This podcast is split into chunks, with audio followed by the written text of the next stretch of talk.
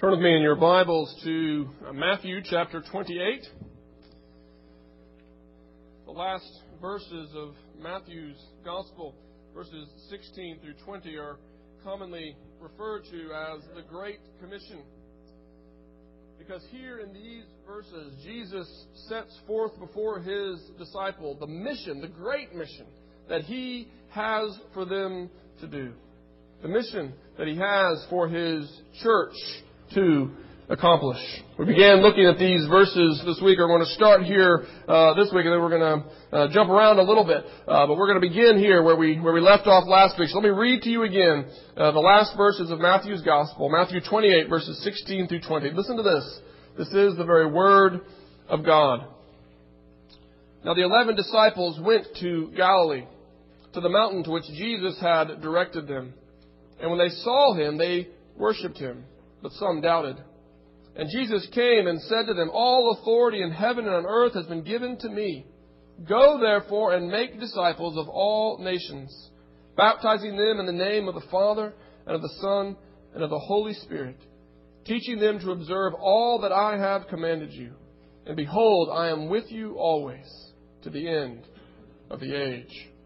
That is the reading of God's Word. When we looked at these verses last week, we saw that uh, the, the primary command comes there in the nineteenth verse. The command to, to go and to make disciples. That is the mission. That is the primary task that Jesus gives to His apostles and, and subsequently to His church. We are to be about the business of making disciples. And, of course, that has implications for our uh, participation in that mission, that we are to be ourselves disciple makers. But that's not where we focused last week.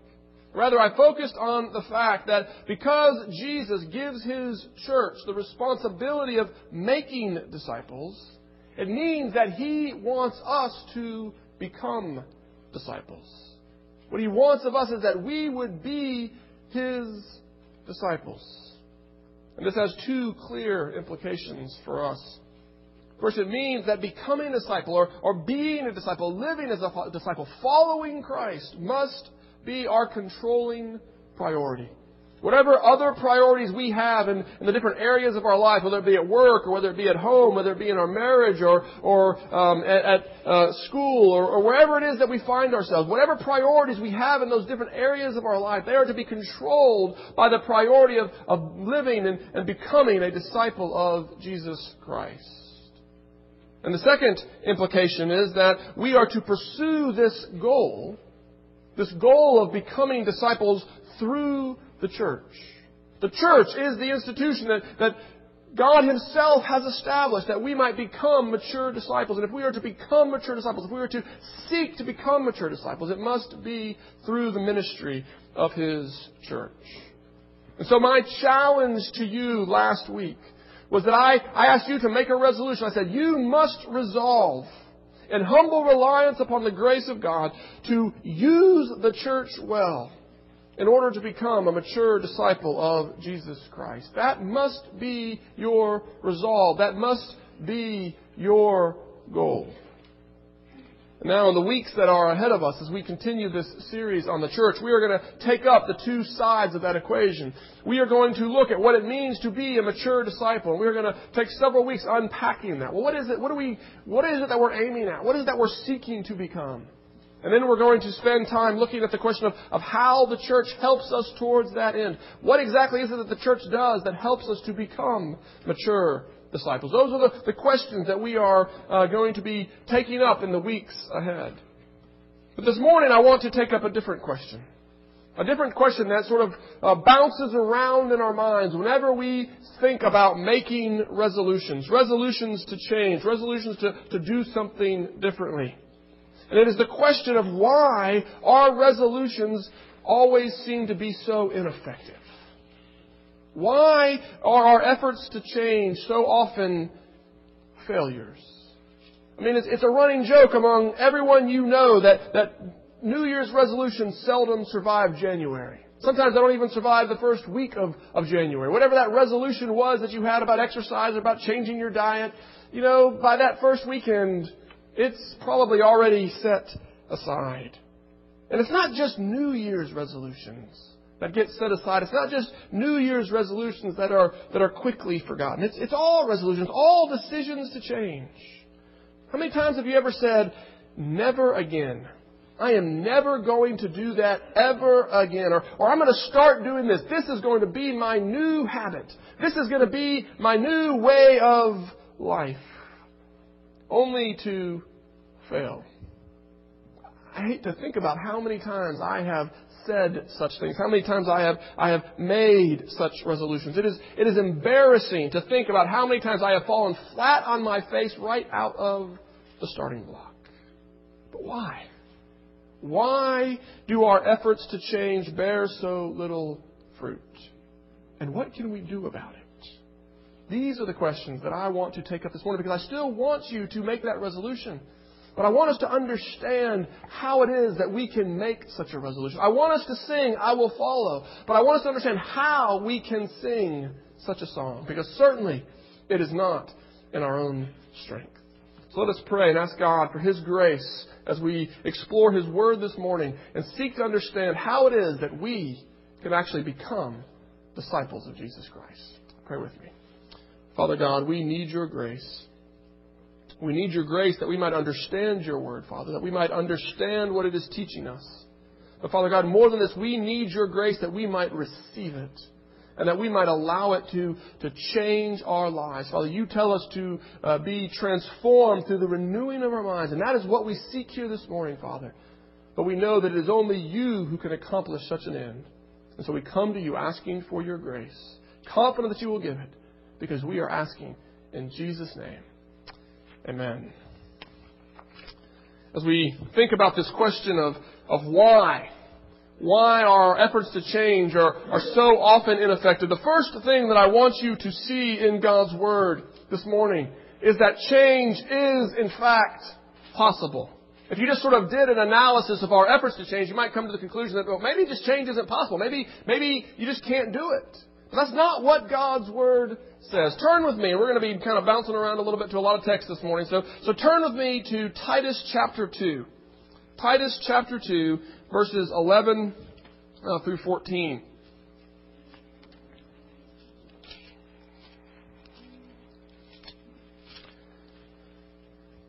Titus chapter two, verses eleven through fourteen. Familiar verses to many of us. But we read beginning in verse eleven. It says, "For the grace of God has appeared, bringing salvation for all people, training us to renounce ungodliness and worldly passions, and to live self-controlled, upright, and godly lives in the present age, waiting for our blessed hope, the appearing of the glory of our great God and Savior, Jesus Christ, who gave Himself for us to redeem us from all lawlessness and to purify for Himself a people for His own possession who are zealous for good works."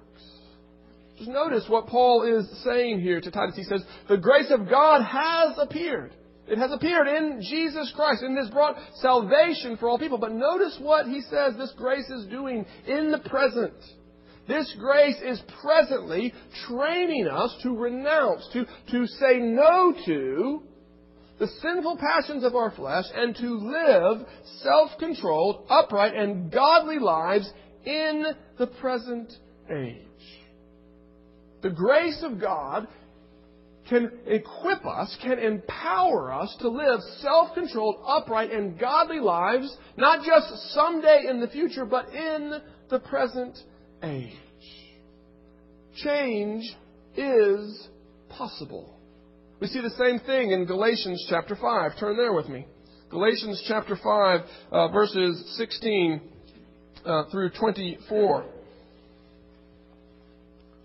Again, familiar verses, verses that we often focus on, verse twenty-two and the, the fruit of the Spirit. But, but notice where Paul begins.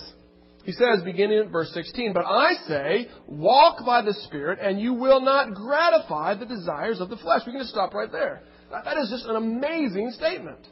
Walk by the Spirit, and you will not gratify the desires of the flesh. If you walk in the Spirit, then you will not gratify the desires of the flesh. It is possible to walk by the Spirit. It is possible to say no, what we just saw in Titus. It is possible to, to say no to the passions of your flesh. As Paul tells us in Romans, you are no longer slaves. We have been set free in Jesus Christ. We are no longer under the dominion of our sin. It is possible to say no. It is possible, going on, to put off these works of the flesh that Paul talks about in verse nineteen.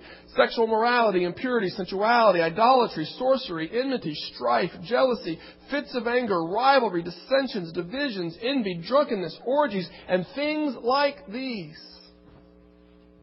We all, to some extent, have these things just marring our lives and things that we want to put off. And Paul is saying, listen, in the power of the Spirit, you can begin to put those things off and you can begin to bring forth the fruit that he describes in verses twenty-two and twenty-three.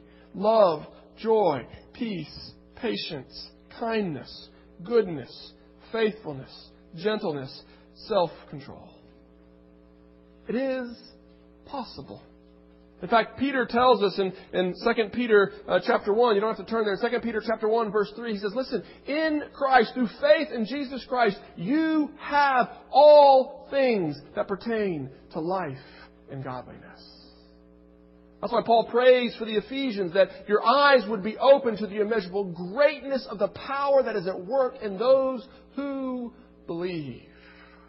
Like, this is how he knows that the Thessalonians have indeed received Jesus Christ as their Savior, because the gospel is at work with power in their lives, turning them from the uh, false gods and the idols to serve the living and the true God. Change is possible. We have to acknowledge that. We have to recognize that right up front. That the gospel is a gospel that is not just about salvation in the future. It is a gospel that empowers us. It is a gospel that teaches a grace that empowers us to live self-controlled, upright, and godly lives in the present age. But then when you read verses like that, and then you look in the mirror, it can be kind of discouraging. Because we wonder, okay, well, what's going on then? Why? Why do we see so little of this change that, that the gospel is telling us is possible? Well, I think there's more than one answer to that question. There, there are many answers. There, there are many reasons why we might not see the change that we would like to see.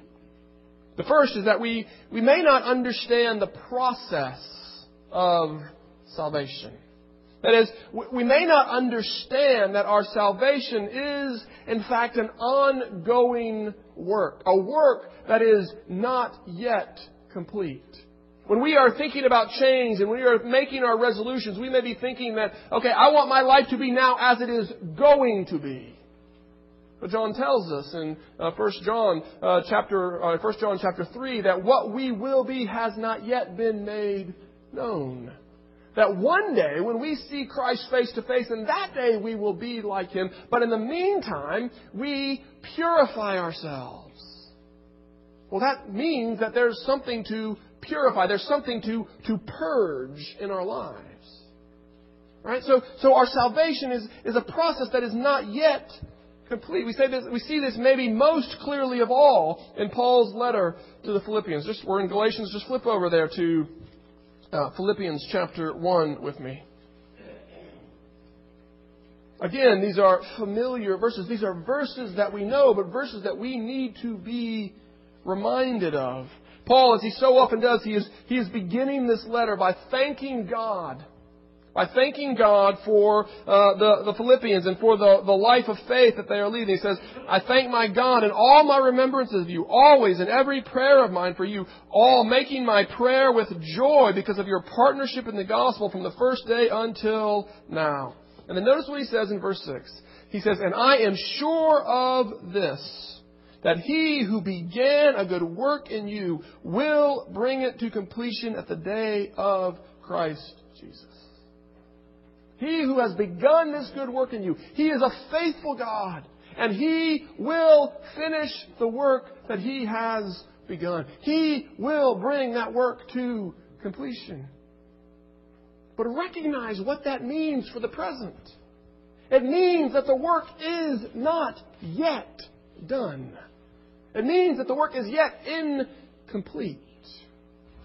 And so maybe one of the reasons that we don't see the progress we're liking to see is because we're, we are longing for the day we're going to see the finished product, and that day is not yet.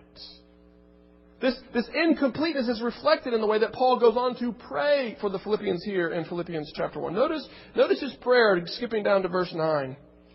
He says, "And it is my prayer that your love may abound more and more with knowledge and discernment, so that you may approve what is excellent, and so be pure and blameless for the day of Christ, filled with the fruit of righteousness that comes through Jesus Christ, to the glory and praise of God." Did you hear that? What was his prayer? His prayer was that your love may abound more and more.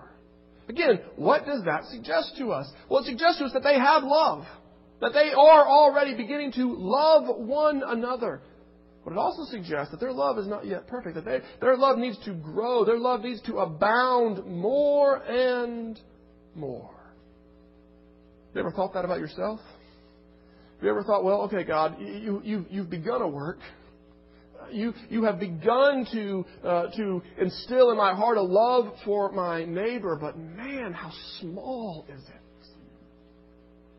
Well, do you remember some of those parables that Jesus told? Parables about things that start small. The kingdom of God is like a mustard seed. It's the, the smallest seed they, they knew. Yet it will grow because it is God who gives the growth. So Paul prays for the Philippians that their love may abound more and more. And it not only is reflected in the way that he prays for them, but it actually is reflected in the way that he commands them. Turn with me over to chapter two of Philippians. So here is Paul. He said, listen, I know that God's going to bring this work to completion. And so I'm praying that your love may abound more and more. And then when we get to chapter two, he says, therefore, my beloved, as you have always obeyed, verse twelve, he says, as you have always obeyed, so now, not only in my presence, but much more in my absence, work out your salvation with fear and trembling. That verse used to always confuse me when I was a kid, because I was like, work for your salvation? That doesn't seem right. That's not what he says. He doesn't say work for your salvation. What does he say? He says, work out your salvation. Put your salvation into practice. Work it out in the, the details of your lives. Work it out. It needs to be worked out much more now. Continue to work it out more and more and more, because you haven't got it figured out yet. It, your life is not perfectly characterized by this salvation that you have received in Jesus Christ. Yes, in Christ, you have received justification. And because you have been justified by faith, you are at peace with God, Paul says in Romans chapter five. Romans eight, there is now no condemnation for those who are in Jesus Christ. Our sins are forgiven, never to be counted against us, Romans chapter four. This is the good news of the gospel.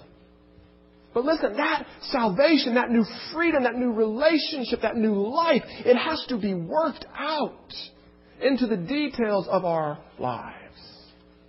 We must work it out. And work it out how? Well, he says, because we know that it is God who is at work in us, both to will and to do that which is His good pleasure. So it's, it's a work that God is doing. We're going to come back to that in just a moment. But for now, just, just realize that the work that God has begun in us is not yet complete.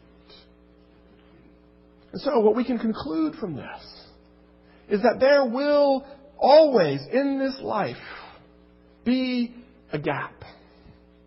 There will always be a gap between what we are and what we ought to be, what we long to be.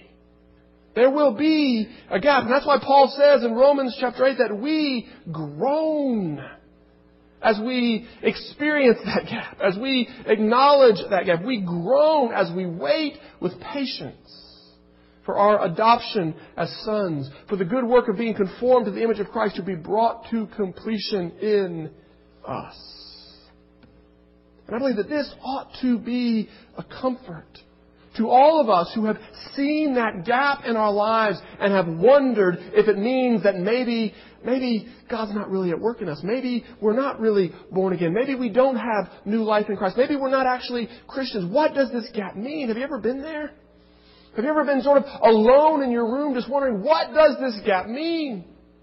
Why am I not yet what I should be? Why do I continue to struggle as I do? I want to suggest to you this morning that that gap does not mean that God is not at work. It simply means that He is not finished yet. We are in the process of being saved. Yes, we are saved. Yes, we will be saved. Yes, we are being saved. The New Testament speaks in all three tenses, and that's terribly confusing. It, it leaves us wondering at times. But we have to, to come to terms with it. We have to come to terms with the reality that God is not yet finished. And He isn't going to finish on our timetable. You've had those experiences at work where you have a project and you're supposed to get it done and it's just not getting done. It's just not getting done. You're not getting it done on your on your boss's timetable. Well, and in some sense, it's, this is the reverse. This is the reverse of, of that. Uh, this is, we want to get it done sooner. We want God to finish sooner. But He's not. He is on His own timetable. And it is according to His own inscrutable wisdom. We're not going to figure it out. Don't even try. I don't know why. I, I, it seems to me that it would be good if God would just sort of finish with me. That would be what I'd prefer. I, I don't like this intermediary state. I, I wish He would just hurry up and, and get about the business of conforming me to the image of Christ, finishing the job. But it's not the way grace works. God is not yet finished with us. And because He is not yet finished with us, we groan. And we sometimes don't see the progress that we want to see. But there's another reason. There's another reason we may not be seeing the progress that we want to see in our lives. And that may be that we're not actually seeing the progress that we're actually making. You know, sometimes it's hard to tell if we're making any progress in the Christian life. In fact, we often have exactly the opposite experience as believers. As believers, as we as we grow older, as we, we live longer as disciples of Jesus Christ, rather than seeing ourselves as getting better, we just simply become more and more aware of the reality of our sin. We become more and more aware of how far we have to go. And when the, the journey before you seems to stretch out, it becomes hard to believe that you're making any progress at all. We see something of this in, in Paul's letters. When you kind of put all of Paul's letters together, many pastors and, and commentators have, have noticed an interesting progression in the way that, that Paul talks about himself when he is when he is talking to the churches. In First Corinthians fifteen, verse nine, which, which Paul wrote sometime around A D fifty-five, Paul says that I am the least of all the apostles. I'm the least of all the apostles. I am an apostle untimely born. I, I'm not even worthy to be called an apostle because I was a persecutor of the church. I'm the least of the apostles. Five years later, and around A D sixty, when Paul was writing to the church at Ephesus, he refers to himself now as the least of the saints. Not just the least of the apostles, but the least of the saints. I, I am the least of all of God's people. Another four or five years later, as he writes to Timothy in First Timothy chapter one, verse fifteen, he uses that verse, that phrase we're so familiar with. He says, I am the foremost of sinners. He says, this is a trustworthy saying and deserving of full acceptance that tr- Christ Jesus came into the world to save sinners of whom I am, not was, of whom I am the foremost. It seems that Paul himself grew in an awareness of his of his own sinfulness.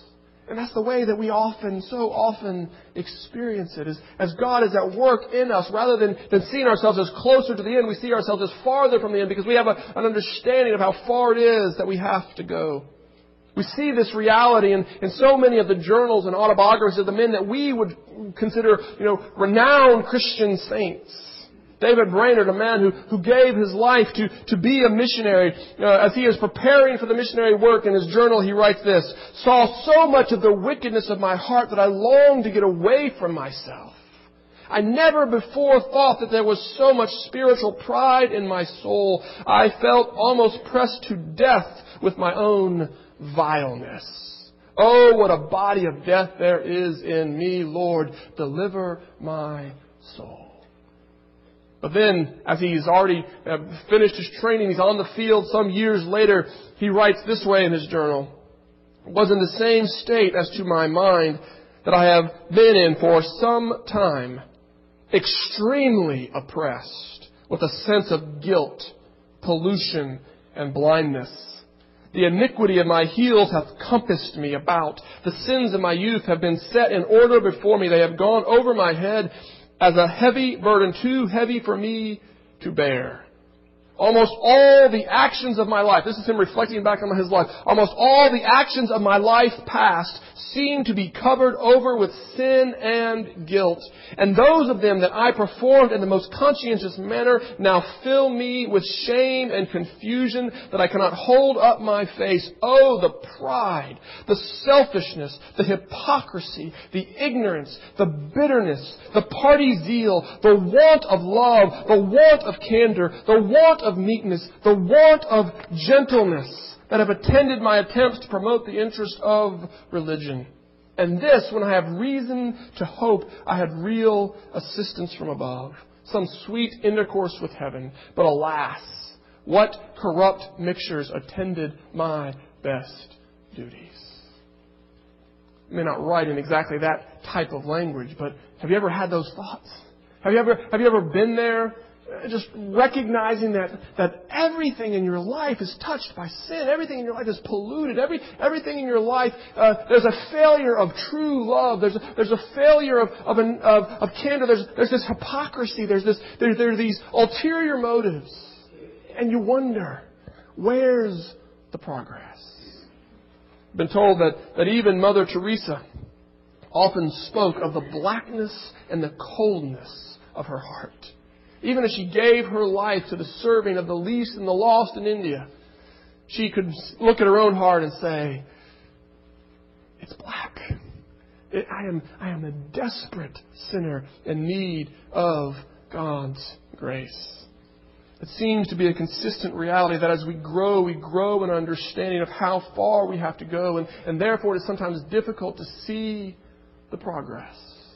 And so if you are there and God has given you an awareness of your sin, then I, then I encourage you to, to see that itself as progress, to see the, uh, the, the, the, the distance that you have to go as a good thing, because it makes you aware of your need, your overwhelming need for the grace of God.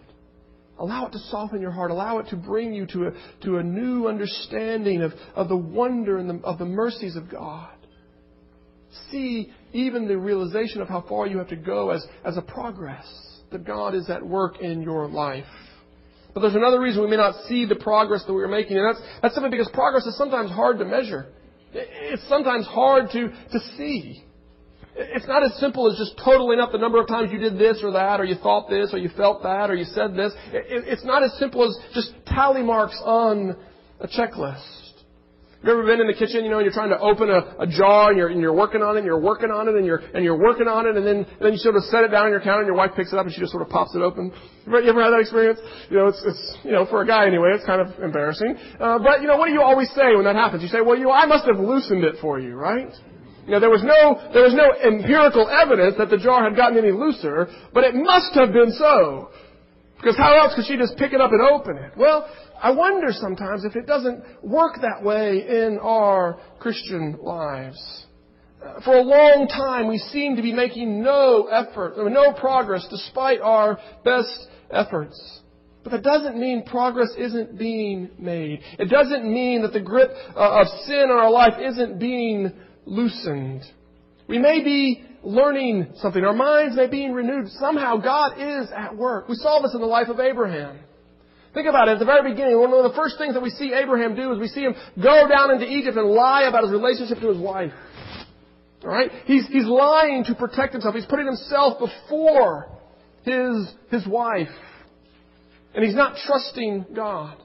Then in Genesis twenty-one, you know, several years later, we see him doing exactly the same thing. You know, some twenty-five years later, he is still doing the same thing. That ought to encourage you just in itself. twenty-five years later, here's Abraham doing the same exact thing, this time with Abimelech, the king of the Philistines. And yet in the very next chapter, we see Abraham in maybe his, you know, pinnacle moment as he as he acts in faith to offer up Isaac to the Lord. Progress was, was being made. Abraham's heart was being was being worked. God was preparing him to walk in the footsteps of faith, to, to walk in obedience to him, to follow him.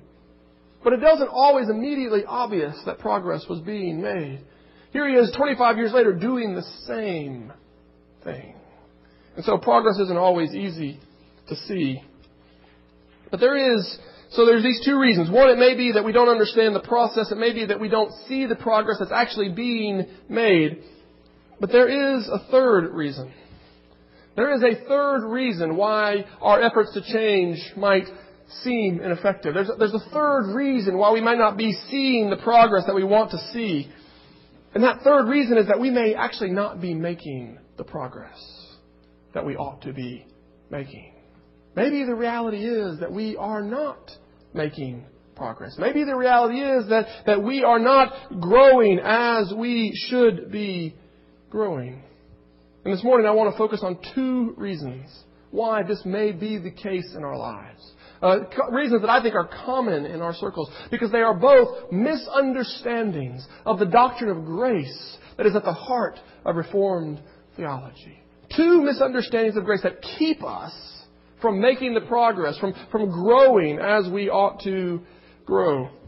The first misunderstanding is, is the belief that, that God is going to do it for us. It's sort of the belief that's reflected in the language of sort of let go and let God. We, we hear people say that a lot. You know, you know, you can't do it. You know, we believe in original sin. We believe that we are corrupted and polluted by sin and that, that we cannot. We believe Paul in Romans eight when he says, listen, because of the weakness of your flesh, you cannot keep God's law. We know that to be true. We know that we cannot. We know that we are dead in our trespasses and sins, as Paul says in Ephesians chapter two. We know that to be true. But then sometimes we think, well, that means, therefore, we must let God do it for us. Somehow God needs to change us. But that's not the way that grace works. Yes, God must change us. Yes, to take the image of Ezekiel thirty-seven. Yes, God must take our dry bones and, and He must put flesh on them and He must breathe life into them. We need to be born again, as Jesus Himself tells to Nicodemus. But that doesn't mean that, that God is going to magically turn us into mature disciples. He, he doesn't work that way. We may wish He did, but, but that's not the way that it works. And so when you pray and ask God to change you, when you pray and ask God to give you victory over this or, or that sin, and then you go out and live your life and, and realize that your sin problem hasn't been taken away, it can seem very defeating. It's like, okay, God, I asked you, you know, help me to control my temper. And then as soon as I got in that situation with that coworker again, I just lost my temper again. Where are you, God? Why didn't you do your job? I asked you to help me not do that anymore. I, I asked you to fix me. I asked you to do it for me. God, I ask you to, to help me say no to that sin, to that, that addiction that keeps rearing its head in my life. And, and yet as soon as I got in the situation again, I caved. Where were you, God? Why didn't you do your part? Why aren't you changing me? We think along these lines, but the problem is we have misunderstood grace. You can't obey on your own. That is absolutely true. In the power of your own flesh, you will be crushed by the law. But hear this, God doesn't make you obedient either. John Ortberg has a book titled, If You Want to Walk on Water, You Have to Get Out of the Bo- Boat. Now, understand, I've never read the book. I don't have any idea if it's a good book or not. But it's a great title. It's a great title because it is, a, it is an accurate picture of the Christian life. It is an accurate picture of the way that, that, God, that God's grace works in our lives. God, Jesus commands us to do something we cannot do on our own. Something akin to walking on water. He says, obey the law. Love me with all your heart. Love your neighbor as yourself. And you know what? You have no better chance of doing that than you do of taking a trek across the Tennessee River. It's not going to happen. You cannot do it on your own. But it's not that Jesus is commanding us to do something impossible because He just wants to crush us. And He... He commands it because He knows it is possible. It's possible in His strength. It's something we can do as He abides with us. But if we're going to do it, we must do it. We must get out of the boat. We must walk on the water, as, as Paul says uh, in Philippians. We must work out our salvation, knowing that it is God who is at work in us. In humble reliance upon God's grace, to be sure, we can do it no other way, but still we must do it. We must endeavor to renounce our sinful passions. We must endeavor to live upright, godly, and self-controlled lives. We, we are hesitant to speak in such terms because we want to emphasize grace, grace, grace. And yes, it is all of grace. It is all of grace. You cannot reconcile yourself to God. You cannot earn His forgiveness, and you cannot begin to obey Him in your own strength.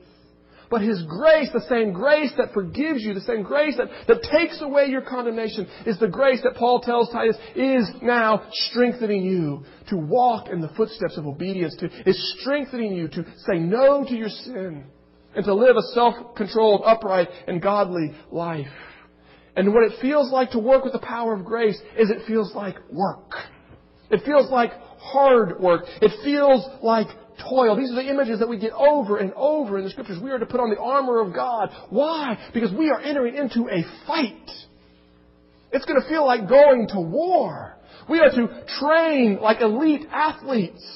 Why? Because it is going to be hard. We are to discipline our bodies and make them our slaves because it is going to be toil. It is going to be hard work. And you must know this up front. I believe one reason we don't make progress is because we think grace means it should be easy. Grace means God's going to do it for us. But that's not the way that grace works. But even as I say that, I can see some of you sitting there and you're, and you're thinking to yourself, well, I never thought it was going to be easy. I knew it was going to be hard. I knew I was going to have to work. I knew I was going to have to work with all my might. But despite my best efforts, I have still failed over and over and over again. Where is this power that you were talking about?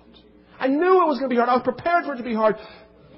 But I still fell flat because I don't think God helped me the way that I thought He was going to be.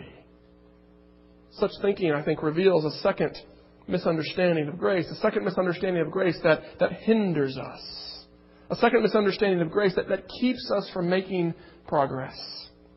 And that is this. We believe that God is going to give us all the grace we need for all the hard work to be done, all at once.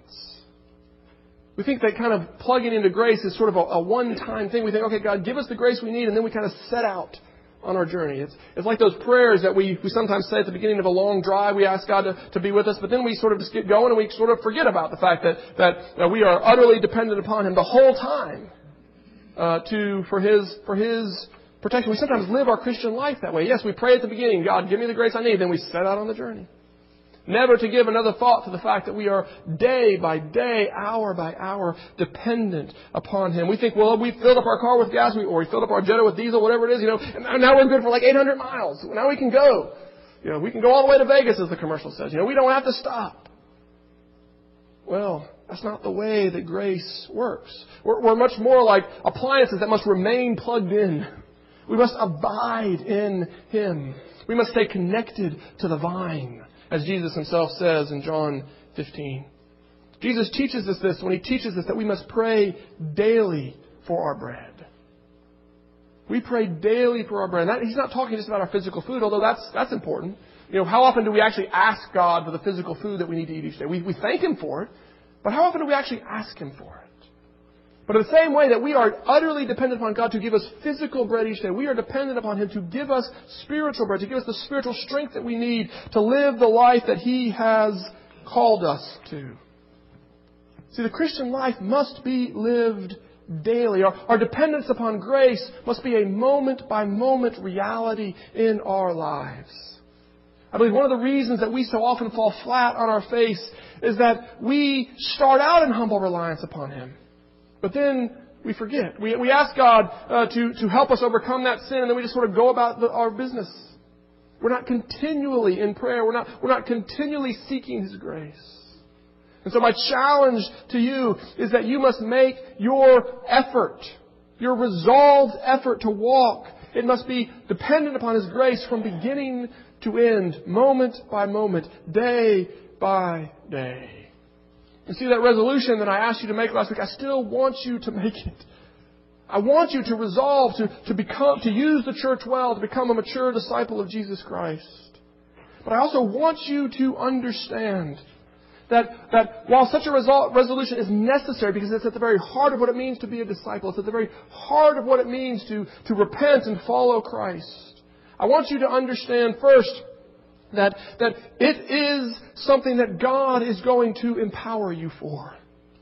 It's not something you're going to do for Him in your own strength. I want you to remember that following Jesus is something that God empowers you for, but it isn't something that He does for you. I'm asking you to do something that's going to be hard. I'm asking you to do something that's going to take work, that is going to take effort. But the second thing that I want you to remember is that God will give you all the grace you need for the journey. The journey will never be more than you're able to handle. But He gives you this grace in daily doses. Each day, each hour, you must remain dependent upon His grace. If you do, you will make progress.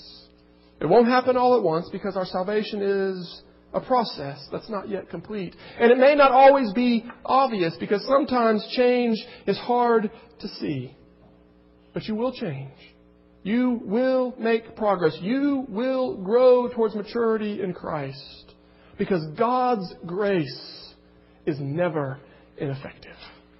God's grace always brings about its result. And if you are walking in His grace, day by day, you will grow. And because such growth is guaranteed, not by our faithfulness, but by His faithfulness, that's why we call this good news. Now, do you believe that? Amen. Pray with me. Father God, thank You for Your grace. Thank You for the change that it brings about. Father, teach us to walk in humble reliance upon Your grace, in pursuit of obedience, in pursuit of maturity. Father, we ask for this in Jesus' name. Amen.